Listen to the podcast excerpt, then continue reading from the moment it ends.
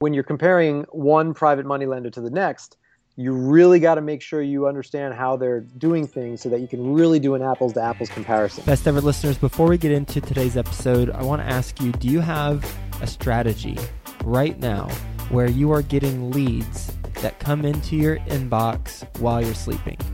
Do you have a strategy where you are optimized with both Google AdWords and SEO, search engine optimization? If not, then guess what? Today's your lucky day. We've got a free strategy session just for you, and it's with Dan Barrett. If you recognize his name, he was a guest on episode 565, and he is the only certified Google partner agency that works exclusively with real estate investors. Go to adwordsnerds.com forward slash strategy and get a free strategy session to learn with him how to implement an online strategy for your market in both SEO and Google AdWords. Go to adwordsnerds.com forward slash strategy. Best ever listeners, welcome to the best real estate investing advice ever show. I'm Joe Fairless. This is the world's longest running daily real estate podcast. We've interviewed Barbara Corcoran from Shark Tank, Robert Kiyosaki, the author Rich Dad Poor Dad, and a whole bunch of others. And with us today, we've got an expert in the private money lending space. How you doing, Vincent Pace? Very good. How are you? I'm doing well. I didn't even mean to make that rhyme, but it did. It just flowed nicely, didn't it? Space and pace, baby. A little bit about Vincent. Vincent is the manager at Barnett Capital, which is a private money lender for home flippers and real estate investors. He's been heading that up for about three years now, and they've originated over $30 million in loans. Prior to that, he spent eight years working in Tokyo, New York, Beijing, offices of all major international law firms. He's based in Northbrook, Illinois, which is near Chicago. And you can check out their website at barnettcapital.com. With that being said, Vincent, you want to give the best ever listeners a little bit more about your background and what you're focused on now? Sure. I head up our short term real estate investment finance division, and we're basically looking to provide financing backed by any sort of investment real estate that is short term. Our primary borrowers are going to be you know, flippers. Uh, so our primary asset class is going to be single family residential, but we'll do multifam, we'll do retail, office, industrial. Generally, small ticket stuff is the stuff that makes sense for our money. And we'll do mixed use, other other sorts of things like that. Okay. What is your role specifically? I run the show. So I have a, a, bunch of employees here who work for me, and they're specialized, but I'm kind of at the top directing the whole thing. Okay. And in that director position, what are the things that you look for? In terms of a borrower? However, you spend the majority of your time, what are you analyzing? Uh, I see. The things that'll come up to me will be sort of like the, the trickier questions. So we have a pretty good set of underwriting guidelines. And, you know, if you're doing a cookie cutter flip or you're buying a home, putting some money into it and selling it for more, that's easy. That probably won't cross my desk. It's when people have more complex structures or the deal makes sense, but there's some things that might cause hesitation, those are the things that will flow up to me. So I play sort of a role in, in underwriting in that regard. I spend a lot of my time personally thinking about our marketing efforts. How can we reach more borrowers? What are the best ways to connect to people that we haven't connected to in the past? And also improving our systems. So, how do we make the process easier for borrowers? How do we get draws out to them more quickly? Those sorts of questions are kind of where I spend most of my time. Well, you've got my interest and you've intrigued me with the trickier questions that you come across. What's one of them? One example could be, you know, sometimes people set up investment trusts, and then you get into issues with is it an IRA trust that has restrictions on use from a tax perspective? Is it something that we can get a lien on? Is it held by a custodian? I mean, these get pretty tricky, and we deal with them from time to time. But people put these structures together to get tax benefits from them. And we don't want to deny people that. So we do our best to try and figure out ways to work within those structures and still get the same security we need to put out these loans. Other examples might come down to the underwriting of the property. We've got one deal right now on our plate that's a very odd one. It's got two properties, two buildings, two homes on one lot. And you know, in Chicago, that's not uncommon where you have a coach house in the back, but in this area, it totally is. Everything else is just single family homes. So you've got this kind of underwriting conundrum of how do you value this property in this market. We know what's going to happen with appraisers. They're going to come back tricky. They're going to provide some marginal additional value for the property in the back. But this particular borrower of ours, he actually sells it to investors. So investors look at it more on a cap rate basis, and that might not play out in the same way on an appraisal basis. So resolving those sorts of questions and figuring out how we can be safe in those sorts of transactions on a property level is another sort of interesting thing that comes across my desk. How do you get the safety that you need to lend the money on that example where there are two buildings on one lot? Well, on that particular one, the most likely valuation of it in the market, as far as just kind of selling it to an end user or just kind of on the MLS, looks like they'll take the main property in the front, which is a bit bigger, so that'll be kind of treated as the property, and they'll treat the back as sort of additional space, but not at the same value as if it was all connected. So it's not going to be quite like if this per square foot of a 2,000 foot home is 10 bucks or whatever the number is. It's not going to be like it's just going to go up by 10 bucks. It might go up by seven or six or five or whatever the sort of marginal additional number is for the value of that property. So I think we're ultimately going to have to look closely at what it would go for on the MLS, make sure we're in line with the appraiser's numbers, but also understand that it's more valuable to an investor, and so there's some additional value there above that. And even if this would be an example of a deal where it might be a little tight if you just look at appraiser's numbers, but because of the additional safety we have from this additional square footage, the, the interest that investors are going to have, we can get comfortable a little higher than our normal standards would allow us to. What's something that when you're training an individual to underwrite deals or someone on your staff's training an individual to underwrite deals, what's something that you really focus on and make sure they understand? I guess the crux of it is always the resale value of the property. So that's one we need to make sure they're very clear on. And I think that's kind of 101. So to go a little deeper than that, another thing that we need to focus on is making sure that the borrower has the liquidity to support the deal. So we don't want to set people up for failure. We want to make sure that people are ready to get the deal done, even weathering a few bumps, and kind of make profit at the end of the day on this. If we were a loan to own shop, we might not care, but we don't find that's the best way to do business. We would much rather prefer to be lending to somebody for years to come rather than maybe get one property back from them and say goodbye. I mean, I think that's a pretty silly model. So we need to make sure when we're training people that they understand kind of how we're looking at a borrower's liquidity profile, what counts towards that, what counts against that, what can't be counted, what can, and that depends on kind of who's signing legal docs and who isn't. So that tends to be a pretty it's a complex question, but it eventually kind of convalesces in everybody's head in a way that they can readily talk to people on the phone and quickly give answers to them and be ready to take any sort of intake um, in terms of leads and kind of really figure out quickly what we can do for somebody.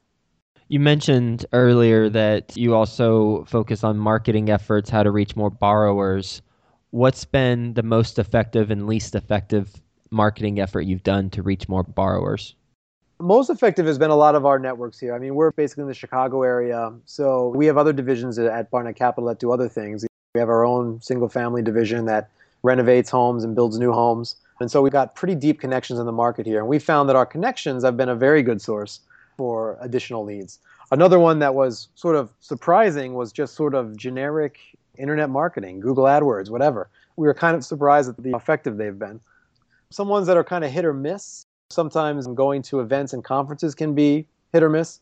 But for us, if we go to an event and there's a lot of brand new borrowers, we can't always lend to a brand new borrower. Sometimes we require them to have some experience. In the Chicago area, we have a new investor program where we can work with new borrowers, but it can be a little tricky. And I've gone to events outside of Chicago in Philly, in Atlanta, in Tennessee to kind of pitch our product there. And obviously, there, it's a little trickier for us to do something with a new investor. So events can be hit or miss, but I wouldn't say they're kind of bad the worst marketing thing. I think anything that we'd consider to be sort of terrible or worse, we just never do. So everything's had some value to it so far. You know, fingers crossed that we keep that up. What's the thing that you spent the most money for to date and gotten the least amount of return for?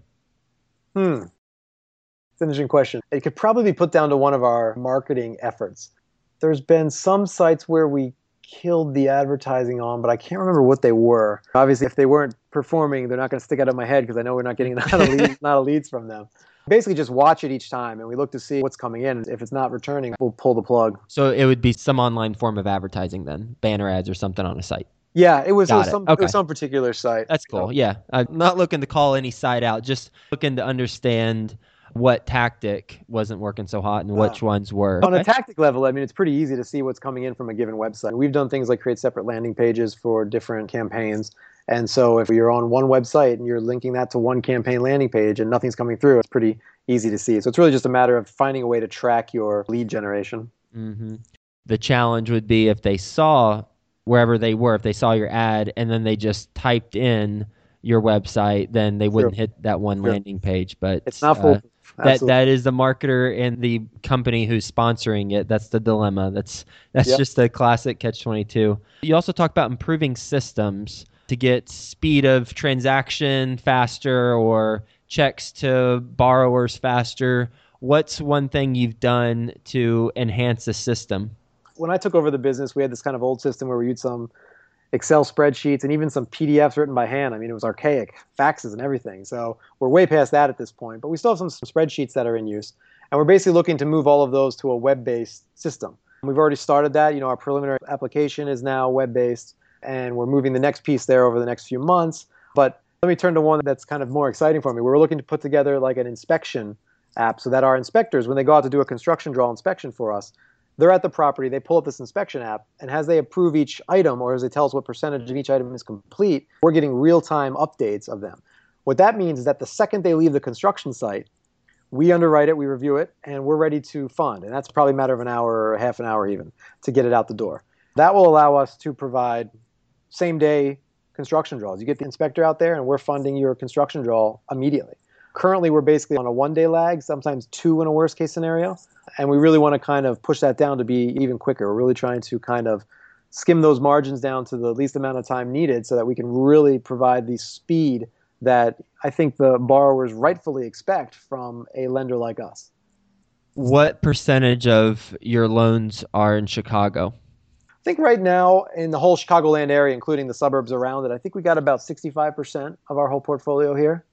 And then our next biggest market is actually Philadelphia. And then we're sort of scattered a number of other markets around the country beyond that. Why is Philly the next biggest? It just so happens I'm from Philly. And just when I was mm. starting here, we got a really good borrower from Philly. And so I began making trips out there to meet with him and to otherwise generate business there. And it's kind of grown from there. What type of volume does a good borrower borrow from your company? It can range in many ways. I mean, we have borrowers who keep multi million dollar balances out with us on a regular basis. But then we have equally good in terms of reliable borrowers who just keep out a few hundred grand. They do two or three properties at a time, and we like them both equally. What's your best real estate investing advice ever? Run the numbers.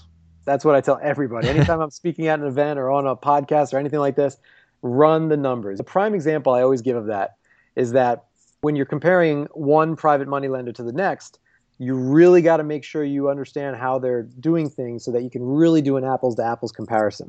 I was down speaking at an event in Atlanta, and at the event, before I was speaking, I was sitting in the audience talking with somebody and showed me his calculator. He got it from one of these classes where he paid a lot of money for the class and they gave him a bunch of tools like this. And I said, okay, well, let's compare. I mean, I see you've got a loan calculator there. Let's compare our loan to somebody else's loan. And we put the numbers in, and our loan looked like it was the worst. And I knew that wasn't the case. And the issue was the calculator was assuming that the money was being charged on the whole loan amount the entire time, when we, in fact, only charge it on amounts actually funded. Mm. And that can lead to a very big difference in the calculation that isn't always apparent. The other thing is we have sort of a unique product that in the market thus far anyway, where we usually don't charge points. So our typical product is no points plus interest. Now the rate of course is a little higher generally, but the result is the actual cash you pay to us over the course of a deal tends to be if not lesser than then roughly the same as all these guys out there charging points and a lower rate. But people will really zoom in on a rate and say, oh, well, he's charging a lower rate. I'm going to go with him. I was like, well, how many points is he charging? Is there a servicing fee, a processing fee? Is he charging you on the full amount? So if you really crunch these numbers correctly in a spreadsheet, you'll be able to get down to the brass tacks of it, which is just going to be a dollar amount. How much will you actually pay to this lender based on the best estimates you can come up with on timing? And then you're able to make a real comparison of, okay, here's my apples to apples comparison. I can select these guys because I know I ran my numbers correctly and I know that they're the best value. So run the numbers, my sort of bottom line advice at all times. What's the business reason behind not having charging points at closing? Because obviously, the potential downside would be that someone exits out of the loan in two months or less because they're really good at what they do. And you've spent all this work getting them approved, and Yep. uh, then you know you don't have much to show for it. we've got a buffer against that. We do have a minimum interest payment, so we allow them to take points. And they can lower the rate if they want to, but very few do. Most of them just go with our straight interest numbers. Our buffer is that we have a minimum interest number of basically four grand. And what we found is that pretty much every deal we do hits that without needing to pay anything additional. So they clear the four grand sometime by the end of the deal, usually because they're doing larger construction or the deal is bigger, or it's very rare for deals to go that quickly. But we do want to have the availability to let people use our money for deals that short. Like, want it to be there for things like wholesale financing. If a wholesaler says, "Hey, I'm going to take this deal, I'm going to sell it in two weeks," they're fine taking four grand of their 15 wholesale upsell and ending up with 11 where we take away four, and they want to do that. That's fine by us. We don't want to discourage people to do that. So we've just set a thing up here where it allows us to cover our costs. It allows us to make a little bit of profit. I mean, we're not dancing down the streets for four grand, but it gets us out of bed to do the deal. Whereas otherwise, it, if it's only like a couple days of interest and we're charging only interest, we might say, you know, 500 bucks isn't worth our time. The economic reason behind it is it's kind of how we've looked at our financing since before I was even at the company, where we're really renting out our liquidity. So we look at it as you're paying a rental fee for the liquidity that you're borrowing from us. So that can come out just as a, a straight interest rate on the money that we're charging. We're not opposed to points, but we find that the people who really crunch the numbers, they tend to prefer this payment method better. And we feel in that way it gives us sort of a competitive advantage. Even though you do have the people that I mentioned earlier who say, like, oh, well, they're charging a lower interest rate, I'm going to go with them, but then they don't really run through the numbers in their head correctly. I think on the whole, it does provide us with an advantage with many borrowers. Mm-hmm. Yeah, it's certainly a talking point that stands out from the rest of the crowd. You ready for the best ever lightning round? Sure. All right, first a quick word from our best ever partners. Are you looking for a hard money loan or do you have a mortgage note that you want to sell? Then email David at hasslefreecashflowinvesting.com.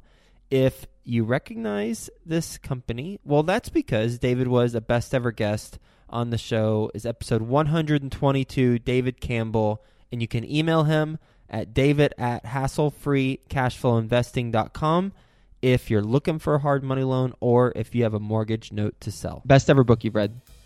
Catcher in the Rye. Best ever personal growth experience and what you learn from it? Uh, I'd say going through Boy Scouts was actually pretty good for me because I was sort of a putz when I was a kid, and then they kind of made me lead people, and that taught me leadership. I think. How do you apply what you learned in the Boy Scouts to your business now? Lead by example. If it's something that I want done, I should be doing it too. And what's one specific thing that you do within your business where you lead by example? Put in the hours. Mm. How many hours you work? Definitely clearing 40. I live really close to the office. I'll often come back sort of late at night and punch a bunch of things out, or I'll uh, bring stuff home and work from home. So it's hard to say. In my past life, I was a lawyer, and you know, lawyers work sort of crazy hours. I'm not quite there, but I'm up there. What's your relationship status? Married. And how does that work with the workaholic mentality? I kind of work around it because I'm so close to the office. It uh, it helps. I can go home for dinner, then I can come back and do some work. I can deal with the kids, and my wife gives me a pass, I guess. Best ever deal or transaction you've done? Best ever deal. Okay. So we had this interesting deal that we were actually looking to do in Philly ourselves, and it didn't quite fit. We weren't quite comfortable with it, and I managed to turn it around into a lending deal. Got one of our borrowers to do it, and he ended up making more than a hundred grand on the deal. So that was a fun deal for us. Mm. What's the best ever way you like to give back? Teaching. What forum or format do you typically do that? Oh, well, I do it in the office all the time. I'm always uh, teaching people here. I help out, you know, some of my kids are involved in scouting. I help them with that and, uh, you know, a variety of ways like that. Do you have something that's formalized within the office, like a, a certain program or anything, courses that you do? It's fairly ad hoc. Each individual sort of has a different role. You know, for instance, the person who handles a lot of our back end processing and number keeping, you know, she felt that she needed more VBA experience, you know, coding in Excel. And so we sponsored a class for her for that. And, you know, we have a variety of requests like that. And basically, anytime anybody wants to do something, we say, you know, present me with your plan and let's look and see if it makes sense. What's one thing that you'd make sure a new employee knew, whether they were underwriting or not? You talked about the importance of knowing the after repair value and liquidity, but just from a general employee standpoint, what's one thing you'd make sure they know? Highly general level, I'd say Excel skills are pretty useful. Whenever you need to make a quick number crunching decision, that's what you do. You pull up a spreadsheet. Is there a way that you test for that during the application process? Informally, yes. It's not like a formal test, but I'll ask them. Obviously, I use Excel all the time, so I'm pretty familiar with it. So I'll ask them various questions about formulas, and I can pretty quickly suss out how much they know. What's a question? Well, I'll ultimately work up into sort of harder, harder stuff. Like I'll say, you know how to use match index, and if they say no, then I know they're a little lighter on it. And then I'll kind of go back off. Maybe I'll ask them, you know, how do you use an if statement in Excel, things like that. If they know match index, then I might say, okay, so how much VBA do you know? And that actually is getting beyond my own level of knowledge. I'm 0 for 3 on those questions. I would not be hired by you. well, I could teach you an if statement in two minutes. So oh, okay. All right. I, I know how to sum. Uh, I mean yep. What's the biggest mistake you've made so far in real estate? We did a few flips out in Philly, and I think the contractors we hired could have been better.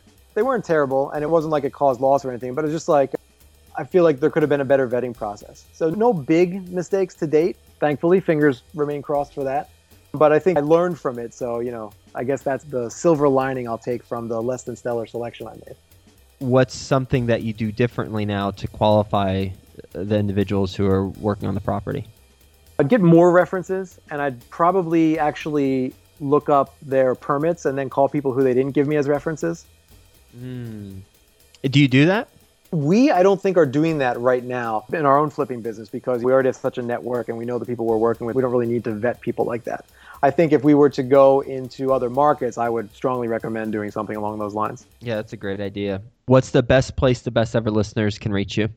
Best place is going to be at our office here. I can be reached at 224 205 7266 or via email at vpace, V as in Vincent, P as in Peter, A C E, at barnettcapital.com. Well, Vincent, this conversation has been very focused and I've really enjoyed it from the trickier questions that you have to identify answers for, whether it's dealing with investment trusts or the liquidity of an individual or how to underwrite a property. That one tricky one where you had two buildings on one lot, and then the most important thing that you say about uh, the underwriting process, which is knowing the resale value of the property and then also running the right numbers and making sure it's an apples apples comparison. And then that last tip that you had about contractors of course, speak to the references, but then look up the permits that they've done and then call the people that they didn't give as references. Great stuff. Really enjoyed our conversation. Hope you have a best ever day, and we'll talk to you soon. Thank you. Are you looking for a hard money loan, or do you have a mortgage note that you want to sell? Then email David at hasslefreecashflowinvesting.com. If you recognize this company, well, that's because David was a best ever guest on the show is episode 122, David Campbell. And you can email him at david at hasslefreecashflowinvesting.com if you're looking for a hard money loan or if you have a mortgage note to sell.